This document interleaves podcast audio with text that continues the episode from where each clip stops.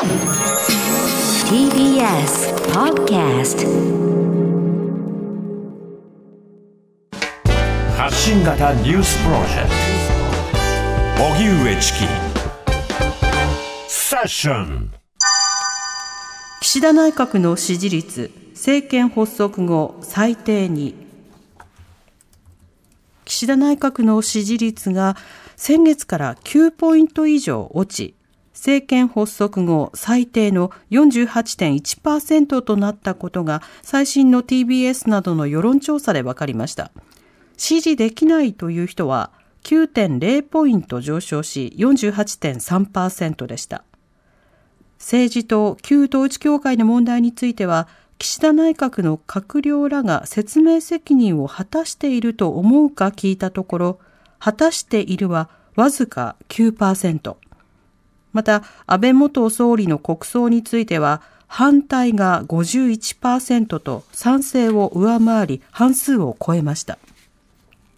一方、松野官房長官は今日の記者会見で、安倍元総理の国葬の企画演出業務を、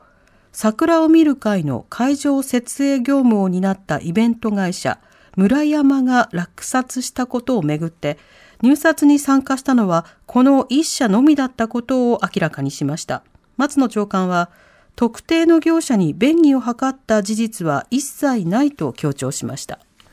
さて、岸田内閣の支持率、えー、発足後最低ということになりましたが、はい、えー、依然、まあ、4割以上は存在し続けるとも取ることはできるわけですね。ただ、自民党のベースラインの支持率というのが、まあ40%プラスマイナスいくつかという状況になるので、あのこの層というのは、あのよほど大きなことがない限りは、他の政党を支持するということはないだろうと。うそして、その総裁である、まあ、政権があの維持されている限りにおいては、あの他の例えば政策を支持しなかったとしても、政権支持率を下げるということはなかなか起きにくいところはあるわけですね。つまり、例えば個別の案件、旧統一教会の問題の対処、これは不十分だ。とか、あるいはその他のこういった政策、経済政策だ、心の対策、これは不十分だと思っていても、まあ、それでも支持をするっていう、こういったことは両立し得るわけです。ただ、あの、こういった数字を上ではトレンドライン、あの、数勢というか、えー、まあ、大か、大まかな流れの動きということを指す言葉ですけれども、それを見ると各世論調査ともにまあ減少傾向にはあるわけですよね。内閣支持率というのが、はい、のね、例えば毎日朝日読売産経などいろんなメディアが調査をしています。テレビ局とね合同で調査をしたりしていますよね、うんうん、でそれぞれ調査のまあ癖というものはあって調査の設問の仕方、はい、あるいはその集計の時の聞き方、まあ、そしてその調査の例えば対象のサンプリングの仕方あるいはどのメディアの名前を出すのかこれらによってその調査の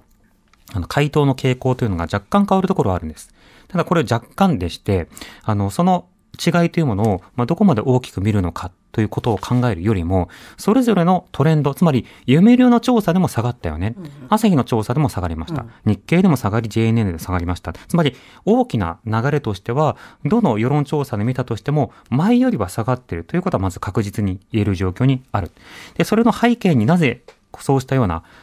減少傾向があるのかという点でいうと、まあ、この間の出来事としては、旧統一教会、まあ、政治、宗教、まあ、そうしたような問題に対して、え、ケアをしきれないどころか問題を生み続けてきたのではないか。まあ、そこについてこう注目が集まっていることに加えて、注目が集まっているにもかかわらず、対処を後回しにし、あるいは逃げようとし、あるいはその人事のようにしようとする。まあ、そうした態度に対する不信感というのが今出てきている状況だということになるわけですね。ええまあ、そうした数字に見える仕方で変化が出てくるということになると、さすがに与党でも、今の政権の中でも、まあ、なんとかしなくちゃいけないよねということで、いろいろな調査をしますみたいな。まあ、そんなことを言い出すわけですね。検査でしたっけ？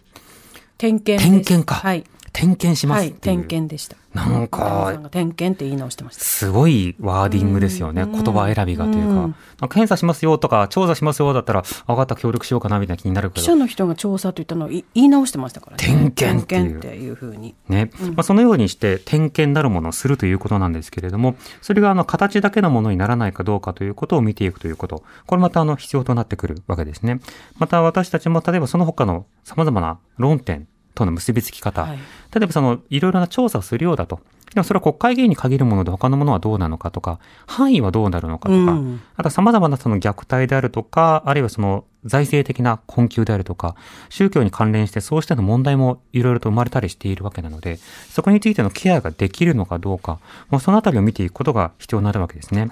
よくね、あの国会を見るときにはその野党与党がどういった振る舞いをしているのか、ぜひ見てほしいと思いますが、はいこの間あの先んじて野党の方はね、調査をしつついろんな提案をしているところがあって、それに対して、あの、与党の方が煮え切らない態度をするような論点の一つが、この宗教問題、あるいは旧統旧統一教会関連問題ということになってしまっているわけですね。まあ、その点点について、まあ、不十分だよというようなことを、まあ、身近な人たちからですね、自民党の方々のところに声が届くようになれば、まあ、やらなきゃいけないよねっていうことで思い越しを上げる可能性もあるので、この論点忘れないようにしたいなと思います。発信型ニュースプロジェク